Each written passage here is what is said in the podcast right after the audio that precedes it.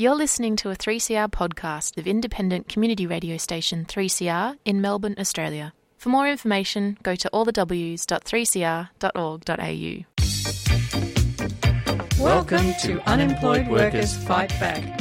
Join your hosts Anne and Kevin the second Friday of every month on the Sewer Show between 5:30 and 6:30 p.m.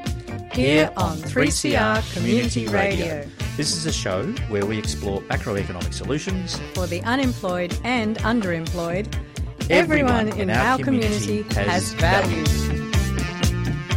Welcome to Unemployed Workers Fight Back, and on this Friday, the 23rd of April. How are you? Hello, Kevin. How are you? Not too bad. Hey, now, um, the last show we did, we were talking about uh, women and the economy, and that was like a, a little intro. Mm. What do you call it? A preamble. We know from all the research over years, I've done some of it, that 70% of mothers without a pandemic feel rushed and pressed for time. They're stressed. Professor Barbara Pocock, who is a professor of economics, talking at the Sustainable Prosperity Action Group in Adelaide. If we measured unpaid work, it actually doubles GDP in almost every country. We've got more to talk about this week, yeah? Yeah, yeah. There's so much to say about women and the economy and how women fare in our economy. But today I wanted to talk specifically about the relationship between paid work and motherhood. And this came up because I was speaking with our next guest about the pressures that women face juggling these roles as mothers and as workers. And I have to admit, I am not a mother myself, but some of that resonates with me for example, I know a lot of unemployed workers do a lot of work that is unrecognised and unpaid. And then there's also that issue with long term unemployed workers getting back into the workforce. So the longer you're out of the workforce, the harder it can be to get back in. And of course, there'll be an overlap there with women and unemployed workers. And you know what? I hadn't realized this, but when we do these kind of topics, we're actually looking at microeconomics, not macroeconomics. So the economists that specialize in this, they consider themselves to be microeconomists. So it's a little bit of a difference for us on this show. If you look at what happens in the microeconomy, that will affect the macroeconomy. So it's all connected. Mm-hmm. And we and we did touch on the role of mothers in the economy in the last show. The point being that you and I don't understand why the role of mothering is so devalued in our economy, why it's why it's so taken for granted. And so, one of the issues that's coming up very strongly at the moment is the issue around universal childcare and what that could do for mothers and fathers and families who are making decisions. So, it's like, why aren't we giving our parents all the options that they could have, especially women? Why aren't we giving them all the options they could have instead of saying, actually, no, you just have to be really stressed and try and juggle being a mother and being a worker at the same time? Yeah. So, to that end, I had a really nice conversation with an acquaintance of mine, Melinda. Uh, so, let's just jump right into that. You're listening to 3CR 855 AM on digital and on the internet www.3cr.org.au. So, welcome to the show, Melinda, and thanks for being willing to come on and talk about this. Oh, thank you, Anne. Um, really pleased to be here today. It's really been an interest of mine, and and of course, I have lived experience as well. And that was why I really wanted to speak with you because I have a feeling you've got quite a unique position there, both privately and professionally, to hear a lot of stories that women are telling. Professionally, uh, I'm a careers coach, and personally, uh, I'm a mother. I'm a mum of uh, an eight and a 10 year old. So I'm constantly surrounded by mums at school functions, pickups, dads as well, of course, and having these conversations out and about on a almost daily basis, mm. whilst conducting my own career or shaping it to fit um, with where my children are at, where my family's at also. I can be a fly on the wall now. all these conversations that mothers might be having as they're gathering to pick the kids up after school. The school gate. It's the school gate conversation. yeah. So, just generally, what are you hearing from women in particular about their role as mothers? Um, look, I have noticed there's certainly a couple of groups there's probably a smaller percentage of the group who have continued a full time career and they have relied on family assistance, perhaps nanny assistance, and outside holiday programs and childcare to assist them um, with those extra hours, particularly you know from kinder all the way through to after school. And then I have noticed um, a large proportion who have adjusted their careers or perhaps even put the workplace on hold for this earlier junior years. Mm. So the majority of mothers I've come across have certainly made a huge adjustment to their careers to raise their children in the early years and may or may not intend to go back. Some have retrained, but the bulk that I see had to really put their time to their family and their children because of the amount of school pickups, drop offs, also the 13 plus weeks of um, holidays across the calendar year with school holidays. So that becomes quite a dilemma as to what to do. Mm-hmm. There are holiday programs and such, but I notice a number of them just want to spend quality time with their children during that time. Just to clarify, too, in your professional life, I think you've had a bit of a window on these discussions. Absolutely. And quite early in, in my career um, as a career advisor, I was actually working for a number of years helping mums looking to go back into the workplace. Mm-hmm. And what I found was the majority of them were, were angling to go back into a part time position after that, probably an average of seven to eight years out of the workplace. So I did deal with quite a number of them who were had felt that it was time for them to go back and we looked at their skills, did some assessments, looked at the market and one standout factor, unfortunately, I, I often saw was that many of them felt they would only qualify for the lowest level position, regardless of what they'd done previously. And I, I do feel that that was a common theme throughout my time working with return to work mums. And not all of them, but confidence levels certainly had dropped um, from being out of the workplace, which is really unfortunate because they're, of course, capable of so much more. Mm-hmm. But that was the perception that they would need to start from the bottom and work their way back up again. And you didn't see that as necessarily the case? No, well, certainly a lot of them have had absolutely fantastic roles before they had their children. So these days there are a number of very, very short courses, micro courses that might be of benefit to, you know, boost someone's self esteem going back into the workplace. Going back to that issue of when women are making the decision about when and whether to go back into the workforce. I was just wondering about some of the pressures that they might be experiencing, either that they're placing on themselves in terms of what they think a good mother should do, or the kind of pressures they might be experiencing through friends or family, or even through the schools. Just what that experience is like. Um, certainly, upon the birth of my first child, I was quite surprised by the amount of well meaning friends and family that would come up to me and say, What else are you doing?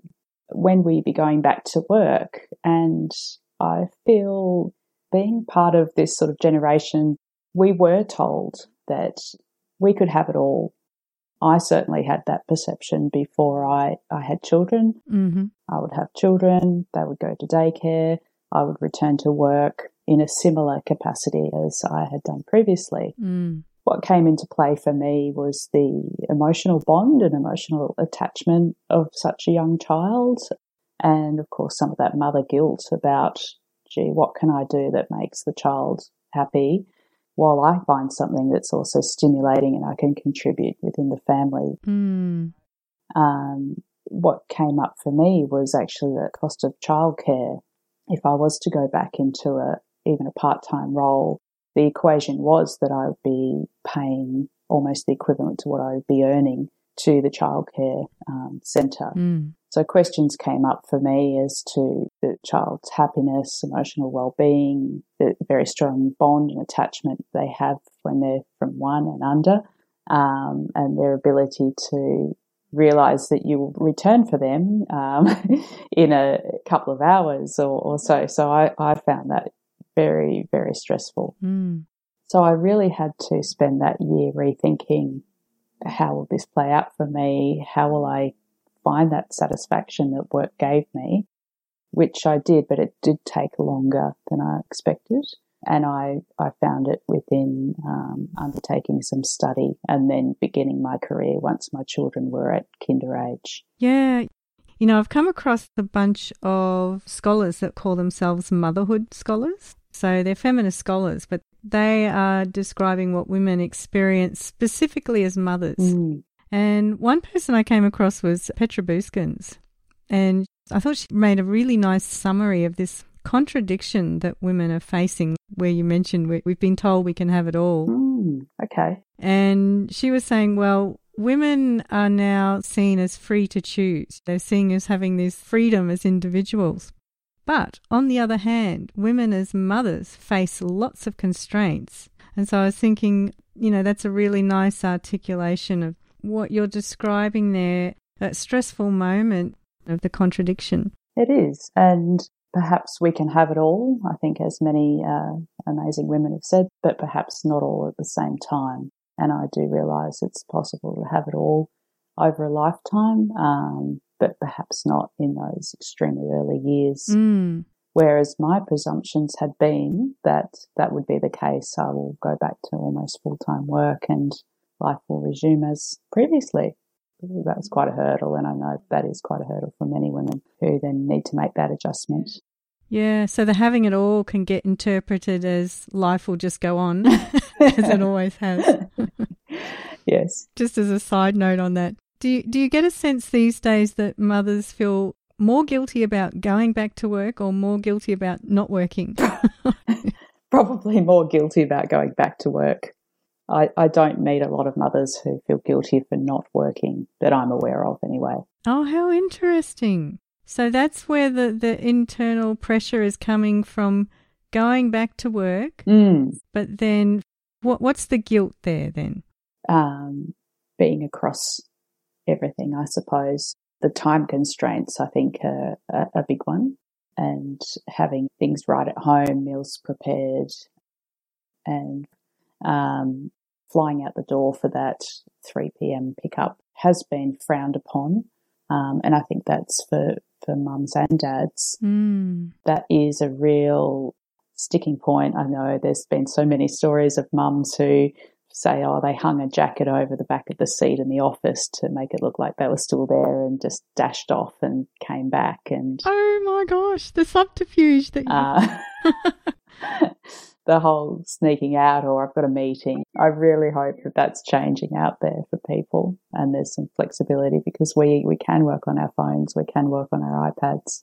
Um, many, many mums and dads work late into the evening to, to compensate for those hours lost. Mm. And in regards to schools, I do notice that that's something that's got to be factored into parents' time as well. Oh, let's talk a bit about that, about the uh, the expectations that schools have these days of mothers or parents. Can you describe what some of that looks like? Um, besides our teaching uh, at home last year, I do feel that there is quite a significant amount to keep on top of on a weekly basis. Reading every single night, um, making comments on that, ticking off homework, which is usually in the junior years needs to be guided or overseen by parents.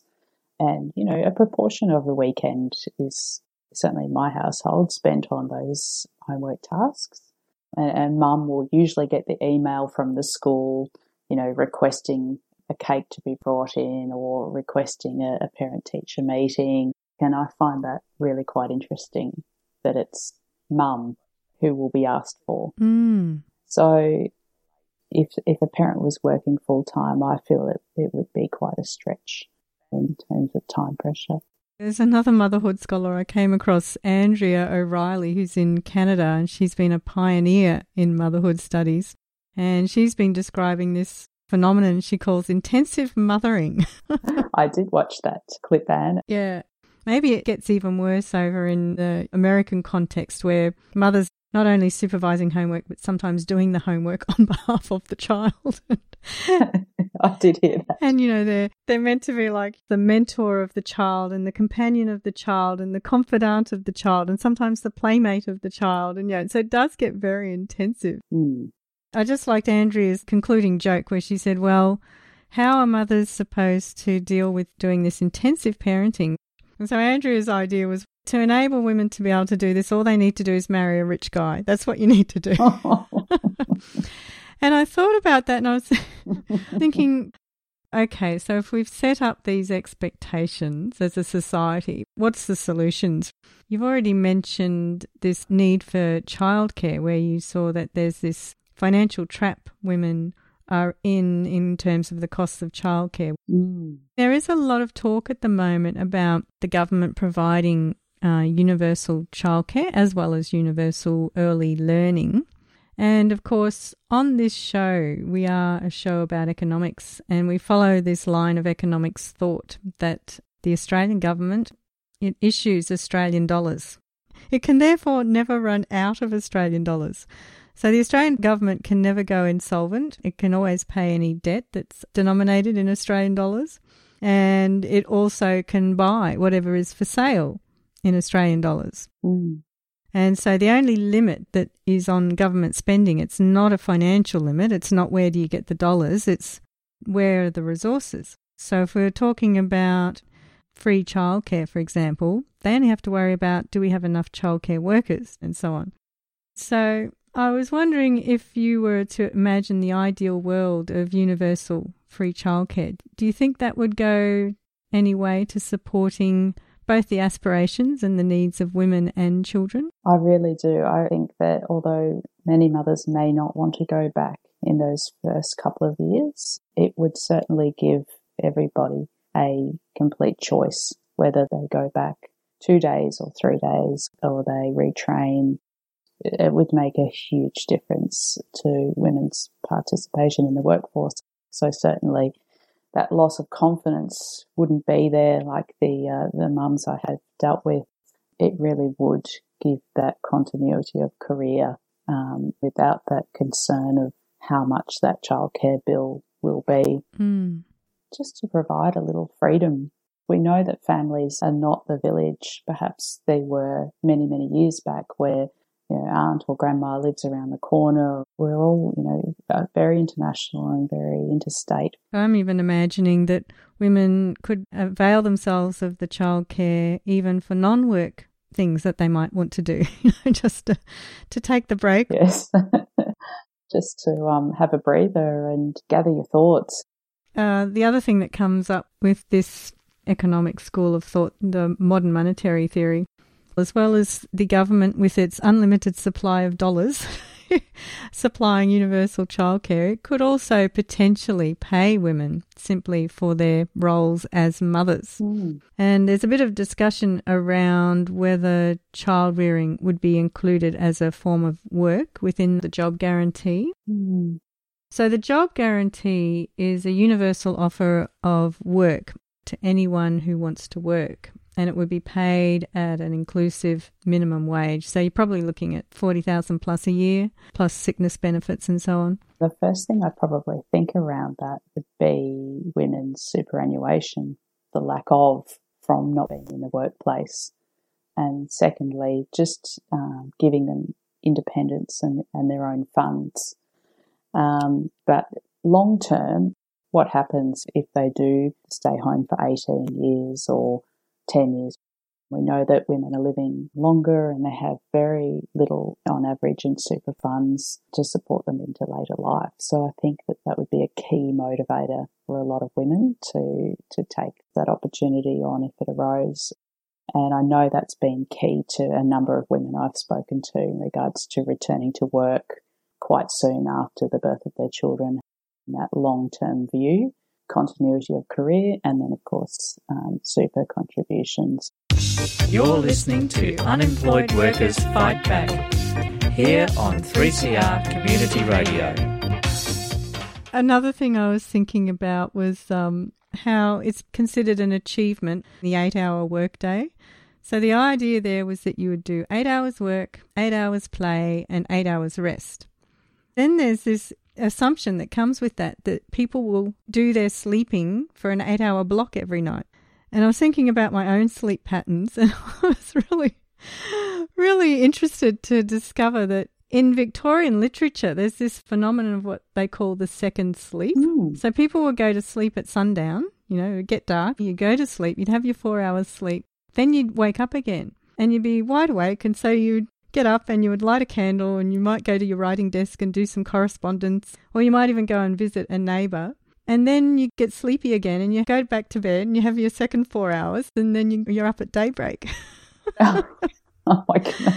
And I thought uh, how the requirements of capital for labour can impact on all of these really basic, very intimate physiological processes. And it includes uh, three meals a day. So the work breaks that have been um, incorporated into uh, workplace conditions, they regulate how we have our food as well. Mm. I wonder what sort of things would impinge upon how mothers and children interact. Certainly, young children and sleep can be an issue for clear mindedness most days. That was another factor, of course, about going back into work. How could I deliver best quality work under these conditions? it's like that eight hour day is being applied to infants, you know, through the mother. Yes. And it is that presumption that um, you'll have your night's sleep and you'll be fresh and ready to go to work the next day. Let's hope that since we experienced COVID and there has been some flexibility in working from home that will assist parents in juggling what they can when they can and um, perception will change from employers. Yeah, and I was thinking even about workplace creches as a support that could be fully funded by our government if they so chose. Mm. And, you know, well paid workers as well in that space. Mm. I remember speaking to somebody at a university whose children were at the um, the university child creche, and it worked extremely well for her. Mm. I was very surprised when she said how old her children were, and she was holding down a full time position. That proximity, I think, when they're very young, is is a very nice thing to have. She could see them at lunchtime, and it seemed like an all inclusive solution, I guess. Mm. It's just the acknowledgement, I think, that, you know, children are young, they need to be cared for, they want to see their parents. It's just a healthy arrangement. We do still tend to talk about career women, but I don't hear us talking about career men very much. Oh, he's a career man. you know? Yes. And just for the fact that there's that difference in language. I was wondering how you react to that term career woman. We're in we're in 2021. it's just, um, it's really nice to be known um, for other things that you do and contribute towards as well. And it is possible to do a little, little bit of both across certain parts of the day and the week. Um, just for that sense of identity and confidence for women, it's a huge issue out there. I, I hear it a lot through my clients. Um, a sense of identity outside their role as a mother and away from the house. And it's hard to believe we're still talking about that, but it is a huge thing. Yeah, it is hard to believe, isn't it, in 2021? Um, my personal view is that if women don't make an opportunity for themselves in 18 years' time, where will they be for themselves in, in every way, personally and professionally? Mm. I think what's not so spoken about what about the fulfillment of the mother to then be able to apply herself to all of the uh, the child raising duties? There's a lot of talk in workplaces about taking care of your workers to the point of like the Google phenomenon of giving people table tennis in the middle of the the office. but we don't think about how do we maintain our mothers in in good health and happiness. Absolutely. Fulfillment, perhaps stimulation, confidence for women. Where does that come into it? Why why do we see that as a, a negative or a guilty thing? Mm. It did spring on you the idea of modern monetary theory. This idea that the government faces no financial constraints, only resource constraints. And, you know, the opposite of how we see the economy operating is what we call neoliberalism. And there's a narrative that comes out of that about the government having to scrimp and save. And, you know, we even saw it recently in Australia where Morrison government was suddenly able to fund all this childcare as needed. But then they had to take it away again because the country can't afford it. we know the country can afford it as far as the dollars go. Yeah. And I came across this really interesting idea where somebody was saying, well, mothers who have been in this situation where often they need to scrimp and save to keep their kids fed and clothed and housed and and schooled and you know the fear of debt really does hang over you. Mm. For people who know the financial impact of raising a family, that austerity line, we call it the austerity line that comes out of both sides of government, comes out of the Liberal and the Labor parties, that can be more easily swallowed just because your experience is that you've got to worry about your um, household budget all the time. So the government could, in fact, supply the money for these kinds of supports the early childhood learning, the universal childcare, creches and workplaces, all of those are, are financially possible. And I just wonder how you react to hearing that. Almost astounded, really. Sounds like many of us could, as the government wants, get back into workplace or some sort of role that contributes to society a lot earlier. We just need a place that will care for our children in those early years that won't equate to every cent that we're earning out there. So, yeah, that would be very helpful for Australian mums. Mm. Well, thanks for giving me your perspective and for coming on the show, Melinda. Thank you, Anne. It was a pleasure. Thank you so much. You're listening to Unemployed Workers Fight Back, a show all about the economics and experience of unemployment and underemployment here on 3CR Community Radio.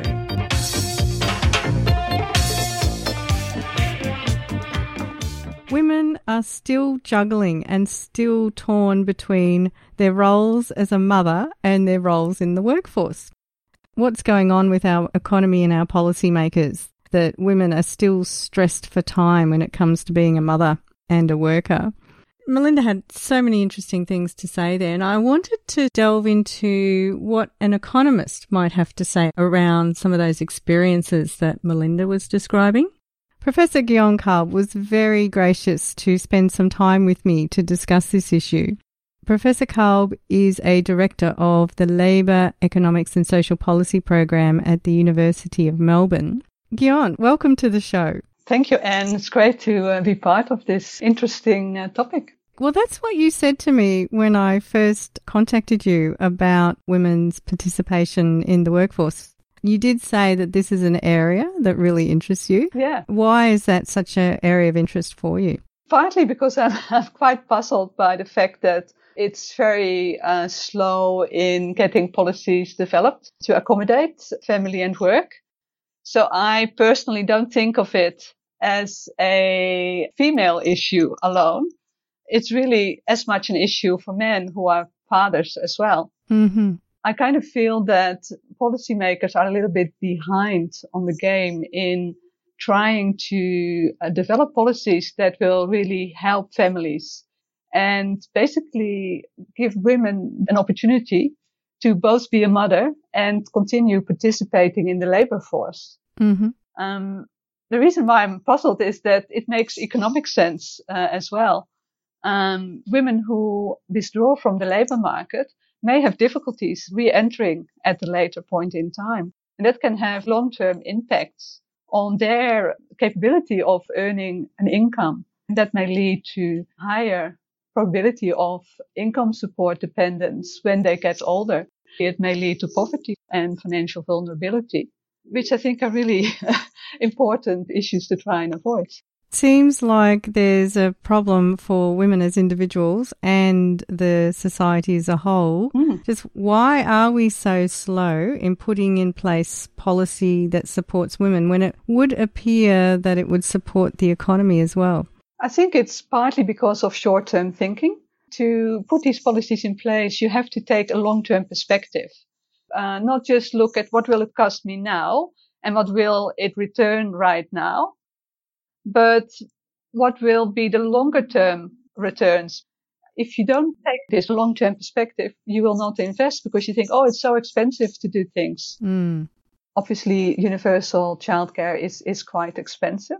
But I think when you take into account sort of this longer term view, it may well be financially viable. Right. So investing now in women in the labor force who have children may avoid uh, longer term income support dependence and making sure that family and work can be combined well also helps children to grow up into productive adults and for women themselves. Women are particularly vulnerable uh, when they step out of the labor market to look after children. Divorce rates are quite high. And that means that their specialization in home production, caring for children, can come at a financial loss to them down the track. Whereas men who remain in the labor market, they keep their earning power and don't have those same consequences of divorce. I am hearing a lot of calls for the government to subsidise universal childcare as well as to fund early childhood education. Are they the main solutions that you're looking at? I think they, they are very helpful. I think that in some instances, when a family is uh, on an income that's not very generous, it may be hardly financial worthwhile to go back to the labor force when you have children and have to pay for childcare. Mm-hmm uh, and childcare and early learning are not the same thing, but early learning to some extent can be used as childcare. Mm-hmm. Yeah, they, they are sort of two policies that are potentially feasible, but I think there's other policies that are important as well. So I think employers have a role to play in making sure that employment where possible is flexible. When both fathers and mothers can shift their start and end time. They can actually work together to make sure that they can drop off their children at childcare uh, and maybe limit the total amount of childcare that they may need to take. For example, by working four days a week each, four days that are different from each other. You would just need three days of childcare. So there's many different ways that you can try to make balancing family and work easier. So I think it's not just one thing that you have to change. You have to think about it as a whole uh, system. Mm-hmm. And if I may give an example, a couple of years ago, the paid parental leave was introduced, which I think was a really good policy to try and encourage women to remain attached to the labor force. And, and it did work. Mm-hmm. But one of the issues was at the end of the paid parental leave, if you want to return to work, you need childcare. And so that was not in place for all women and especially for women of young children. So when you have a child under age of one, it's more difficult to find childcare. And so that's an example of where you really need to make sure that the policies connect to each other so that when you provide paid parental leave, that's then followed by the availability of childcare when the parent wants to return to work. Similarly, if the employers are not willing to be flexible, then you can provide all the perfect childcare, all the great policies. But if you insist on people working particular hours that don't align with those needs for childcare, then mm-hmm. you're not going to achieve much. So it really needs to be a collaboration, I feel, of all the different groups in society to help make balancing family and work more, more feasible. You're listening to 3CR 855 AM on digital and on the internet www.3cr.org.au. You know, I have to admit, on this show, we focus on a macroeconomic theory known as modern monetary theory. And I'm just wondering if you've come across that at all. No, I haven't. Oh, good. I get to, to tell you all about it. Yeah. it's basically this theory that says that a government that produces its own currency, so a government that is a currency issuer, like the Australian government, can never run out of the currency. So, on any kind of program, there's no financial limit. They can produce the dollars to buy whatever is for sale, and the limit then becomes what is for sale. So if we were looking at something like childcare, and we, we did see last year, you know, we saw a little blip with Comrade Morrison coming out of the closet and funding universal childcare, and then it went away again. Yeah. So the only limits would be, well, do you have enough childcare workers? Do you have enough locations to run childcare centres and that sort of thing? So I might be hitting you with a, a, a novel idea here, but essentially the way we look at it is that the government has no financial constraints, it only has resource constraints. And I was just wondering if we did hit this ideal world where the government was willing to fund universal childcare, what do you see Australia's capability for that? I, think at the moment we don't have enough childcare workers, I would imagine, because a lot of children don't use childcare. So I imagine that you would have to increase the number of places uh, considerably to be making that possible. Um, I think one of one of the issues with childcare work is that it's not very highly paid. So I think that attracting new workers to that uh, workforce may be challenging. So I think a lot of the childcare workers that are there at the moment, they're not doing it for the money. I think they do it because they really like the work and they like working with children. Mm. When you compare the education uh, that is actually required for them to be a childcare worker, and then the payment that they get that's not really aligned. So I think a lot of other occupations where you need similar level of uh, education, you would get paid much more. And so to me, it's a really interesting phenomenon that um, people you trust with your children are being paid relatively little. Mm-hmm. Um, if you're looking to really increase the childcare workforce and you want to provide childcare that's of good quality, then I think you probably will have to actually pay more to childcare workers than you do right now. So there's scope for increasing payment to staff as well as increasing the numbers of staff. And it seems to me that a policy of free universal childcare would encourage probably women, but also both parents, into the workforce, whereas a policy of a parenting payment might encourage women to be full time mothers. How would you do the policy mix that offers women the range of choices and the range of options? So you have, uh, at the moment, you have family payments that are paid to families as a support in the cost of bringing up children. And so developing childcare policies alongside those family payments requires some fine balancing. I think that at the moment it's perhaps a little bit too much angled towards encouraging women to stay at home. It's become better than it used to be, but there is still a payment that you can only get if the secondary earner earns less than a certain amount, which means that a family who has two earners and has an income that is less than a one earner family would not get a particular type of family payment, whereas the higher earner, one earner family would get the family payment. And so I think that's one thing I would uh, propose you would need to really uh, get rid of. Mm-hmm. It creates these inequalities between families where there's one earner and two earners. Whereas a two earner family, because they need to spend time outside of the home, actually do need more income because they have less time. Mm. And I think those are some of the things that I would like to see go because I think, especially for women, just on the margin might really push them to stay at home because if they would start earning, they would lose this payment. And so in a way, they're paying a higher level of tax than average person that starts entering the labor market. What does the financial structure for families and women look like for paying for childcare? So, one of the things I heard is like if a woman works five days a week, the first three days she's earning money and then the last two days she's not. yeah, that's because the subsidies that are paid are up to a certain amount. And so that means that you would get the subsidy for the first three days that you're working. But then the last two days that you're working, you pay the full childcare fee.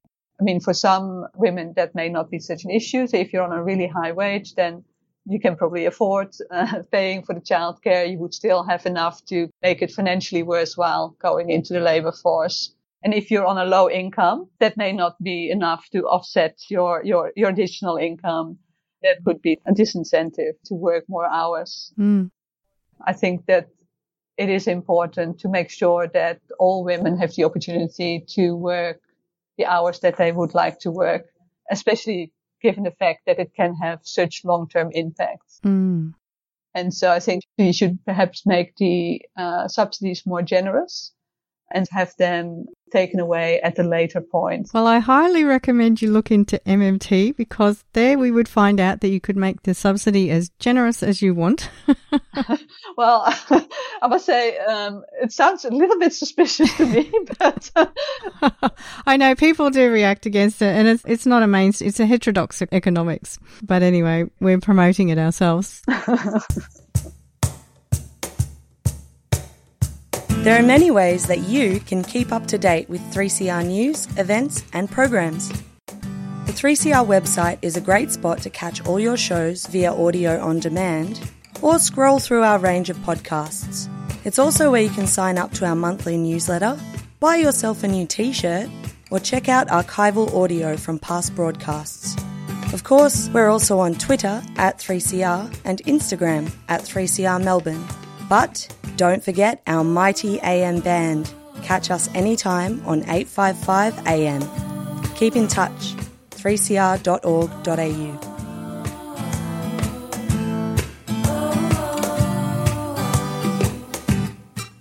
When we um, talk about these solutions around funding childcare and funding early childhood education, I don't know if you ever hear this as a critique, but um, how how would you respond to this critique that this is just the commodification of parenthood?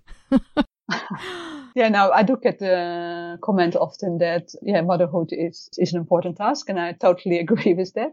Um, but fatherhood is too, and I think it's not that I say that parents shouldn't care for their own children. I just think it should be shared more equally between parents. It shouldn't be always the mothers that do all the caring and the fathers that do all the working in the labor market. I think if we can find a balance where both take some part of the caring tasks and some parts of the working outside of the home task, I think everyone will actually be better off. It's not just good for women. I think men will actually also uh, have a better life. They'll be more involved with their children. It's very fulfilling. You build a relationship with your children. You know what they're up to. You can sort of teach them things mm. and have better relationships within the family which I think is worth something as well. It's not all about money. I mean, as an economist, I do think about costs and benefits a lot, but I also see sort of the the other uh, benefits that come from working in the labor market and caring for your children. And so I think both work and family should have an important role in both mothers and fathers' uh, lives. Yeah, I like that vision. And so far, we haven't actually mentioned the interests of the child yeah. in all of this. also important, yes. Mm-hmm. So I think what it, it is extremely important that the childcare that's provided is of excellent quality. Parents feel very confident and comfortable leaving their children there. But I also think that mothers and fathers who are in the labor force provide an example for their children uh, and can be better parents as a result of being participants in the broader society. So I think that you can do it all, but maybe you should do less of some things. So I think that maybe at the moment men are working too much and maybe women are caring too much. So maybe we need to mix it up a little mm. bit more. And I think children will also fare really well when, when their fathers are more involved in their lives. So I think that you want, if possible, perhaps one day a week caring by the father, one day a week caring by the mother. You have the weekends, of course, that the parents are there, and then maybe two or three days in childcare. Because childcare is a very different environment to the parental home and can really enrich a child's life as well. So the social connections that they are making and learning to share with other children, I think is a really important part of development. I'm trying to think what sort of policy mix might help with that rebalancing of men out of work because that's sort of the flip side of it all. One thing that I think is really important is employers. It's more difficult for men to make use of some of the family friendly policies that are provided. That it might hurt their career, for example, that men who are taking up these responsibilities are seen as not taking their career as seriously. Mm. I don't have uh, solutions for it, but I think it's an area that's really important to make sure men who do make use of family friendly policies are not uh, penalized for doing so. So the norms that people have mm-hmm. And I think that policies can help change norms. So sometimes policies need to lead the way because otherwise change will not happen. But you cannot expect policies to change culture straight away. So I think you, in some ways, have to be patient sometimes Mm. and say, okay, let's introduce this policy, even though maybe not that many men, fathers are going to use it right now. But we need to put it in place so that we show that we as a government, as a society think it's okay for men to look after children, take some time out of work and basically provide the opportunity to do that. hmm And I think uh, we can take an example of the uh, Northern European countries where they have put aside some paid parental leave that's specifically for fathers. And if you don't use it, then you will lose it. So that has sort of slowly increased the amount of paid parental leave that fathers are taking. It it does sort of uh, initiate change. And when more men are using it, other men will see this as an example and it will become easier. So I think the first men will sort of be the, uh, uh, The pioneers. yeah, uh, pave the way for others. yeah. Some men have been doing this for, for decades already, and they are the true pioneers. I think before all the policies were put in place to actually make it easier for them. It, it is uh, a process where policy and norms can reinforce each other. I think things are changing, but perhaps not as quickly as we would like to see. I'm James Juniper. I'm an economist at the University of Newcastle, and you're listening to Unemployed Workers Fight Back on Radio 3 CR.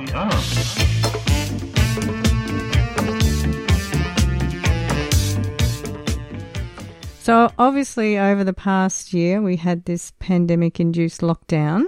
And uh, one of the interesting phenomenon was that it actually decreased women's paid work and increased their unpaid work because families were forced into the home and there was more homeschooling going on. Uh, one of the stats I discovered was that between February and June in 2020, employment fell by 5.8% for women compared with 4.5% for men. So women took a bigger hit in the pandemic. At the same time, we had a federal budget come out in October 2020 in which for every dollar that women got, men got $2.28. So men were getting more than double the help that women were. Mm. And it seemed like part of that was because the budget was investing in what they call these capital intensive industries like construction and not in these labor intensive industries like education and healthcare. So I just wondered how you see it sort of continuing to play out and what would you like to see the government do about it? Yeah, I did do a little bit of research on female employment over COVID and women were hit harder than men. And I think this was across the world Mm-hmm. and perhaps not surprisingly because women tend to work more often in service provision. So I guess that was the area that was most hit by um, the social distancing rules. And so the impact on them and their jobs was more. And on top of that, higher unemployment, the women also took more care of the children during the homeschooling, which meant that they spent much more time with the children at home than they already do in normal non-COVID uh, circumstances. Mm-hmm. But there is a little silver lining um, because men were more at home as well. And apparently in Australia, uh, men actually were taking more part in the caring tasks with children uh, and in the homeschooling. And so potentially working from home could have informed, I guess, around sort of the amount of work that's involved in caring. But yeah, there's been some data collected for Australia and for the US, which showed that uh, in Australia, this was obvious from the start and it remained uh, even a few months into the pandemic. Whereas in the US, it totally disappeared after a few months. and so we have to wait and see what will happen in due course. So whether this is something that will persist it will be interesting to see what happens. Oh, I have to follow up with you on that. That sounds fascinating. It, it was fascinating, yeah. So.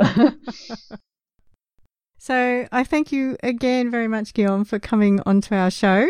Not my pleasure. Great to speak with you. Thank you, Anne.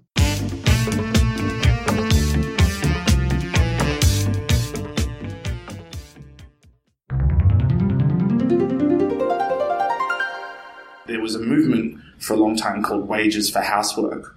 Rohan Grey, who is a lawyer by training and who set up the Modern Monetary Network. Which was an attempt to say, well, we do all of this work, it's unrecognized, you should give us something like a basic income.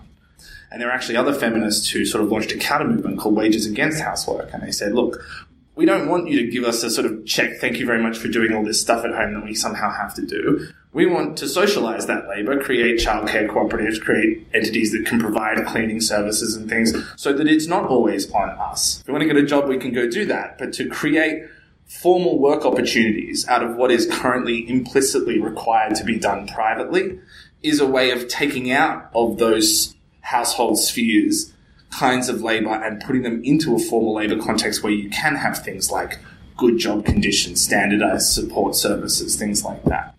So in the same way as we have schools for raising children and we have professional healthcare givers and we're not all relying on that one family member who knows something about herbs or something, that a lot of the work that is currently done invisibly or informally can and should be formalized so that we can have a conversation about what it looks like, how it works, who should be doing it, how we can make sure there's accountability, justice, fairness in that work.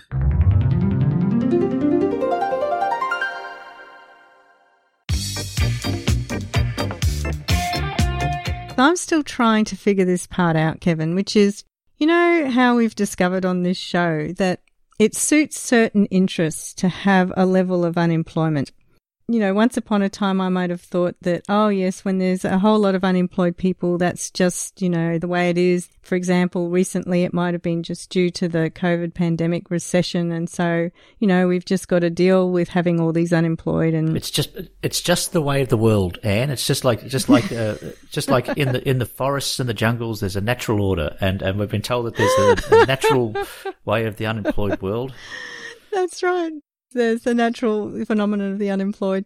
And now, of course, we know that it's a political choice that the government is choosing the rate because, of course, they have unlimited spending capacity to employ every last person who wants a job. So then I was thinking, well, what is being gained from keeping women in poverty? Is somebody gaining something here, or are women just collateral damage of some kind of, I don't know, bizarre neoliberal idea about how we have to have a surplus and we just can't afford universal childcare. So what do you reckon? Like, is there something going on? What we're learning through this show is that all of these things are by design. And if they're by design, there has to be a reason. So the question is, who's gaining out of this? What's, what's to be gained out of having a society where you're not utilizing their capacity, you're devaluing their worth when they're doing important things, mm. and somebody who is rich is probably getting richer. and I say this just as a blanket statement to everything. It's it's how it works out. It's the polarization of wealth, mm. uh, and so I'd be very interested to find out as to who's benefiting out of this. Well, maybe it's part of um, that the workforce has become more and more casualized under the neoliberal era. what that means, of course, is that workers have worse conditions and they have less pay. And so maybe um, not supporting mothers getting back into the workforce. Maybe that's just part of driving down wages and conditions. Most likely, yeah. And it was really interesting talking with Guyonne Kalb, and she obviously is not an MMT and was quite surprised to hear me talking about the government's unlimited spending capacity. Uh, but one thing she did say there was when I asked her, why are we still trying to get the things we've been wanting to get since the 70s, like proper payments for men to stay at home and be carers, like universal childcare, like equality of superannuation for women? And she thinks part of it is just the problem that there's too much short term planning and not enough long term planning in the political process, so that the election cycle doesn't support long term planning. And I thought, well, one of the casualties of the deficit myth, so one of the casualties of this idea that there's a limit on government spending and that we're going to run out of Australian dollars, one of those casualties might be long term planning. And I'd never really thought of it that way. Except that the uh, neoliberals seem to have a long term plan that's working rather well. And it's this gradual dismantling of uh, of a fair economy. So uh, I, I think probably the progressive agenda has been wrong footed far too often for them to establish any sort of plan. And I keep on coming back to it. The only really progressive leader we've had since World War II was the three years of Gough Whitlam, which means that the conservative side of government has had pretty much free reign since 1947, 48. That's a, that's a long time. And they've disguised their agenda. Hmm. I guess what we're identifying is the lack of a progressive long term vision, which would include things like investing in women as part of the workforce. Indeed. So I guess the only way to break out of that is to break out of the neoliberal framework altogether. And one of the best ways to do it is to learn a bit of modern monetary theory to understand what the real spending capacity of the government is. Excellent. well, Kevin, I think that's us done for today. It's been absolutely fascinating for me as a non mother to hear from these women. Well, another good show, Anne. Thank you very much. and uh, we'll see you again in a couple of weeks. See you then, Kevin. Bye. Bye. You've been listening to Unemployed Workers Fight Back. Join us the second and fourth Friday of each and every month as part of the Sewer Show on 3CR. Listen to this show as a podcast by going to 3cr.org.au. We thank all our guests, and I thank you, Anne. And I thank you, Kevin. Oh, no, the pleasure was all mine. Oh no, Kevin, the pleasure was all mine. You mean all the pleasure was yours? Kevin, I think I took all the pleasure on this one. well, if you took all the pleasure, that means I, there's no pleasure for me at all. And I, Oh. I quite enjoyed myself. So if you've got all the pleasure, then what? I had no, I had no pleasure. I think we should share the pleasure. Well, we're going to have to share the pleasure because you know, like, I don't mind you having pleasure. That's great. It's good. Have as much pleasure as you like, but don't take all the pleasure. Well, it was very pleasurable, so I'm glad that it was pleasurable for you and it was pleasurable for me. I think we've got a multiplier. You've been listening to a 3CR podcast produced in the studios of independent community radio station 3CR in Melbourne, Australia. For more information, go to allthews.3cr.org.au.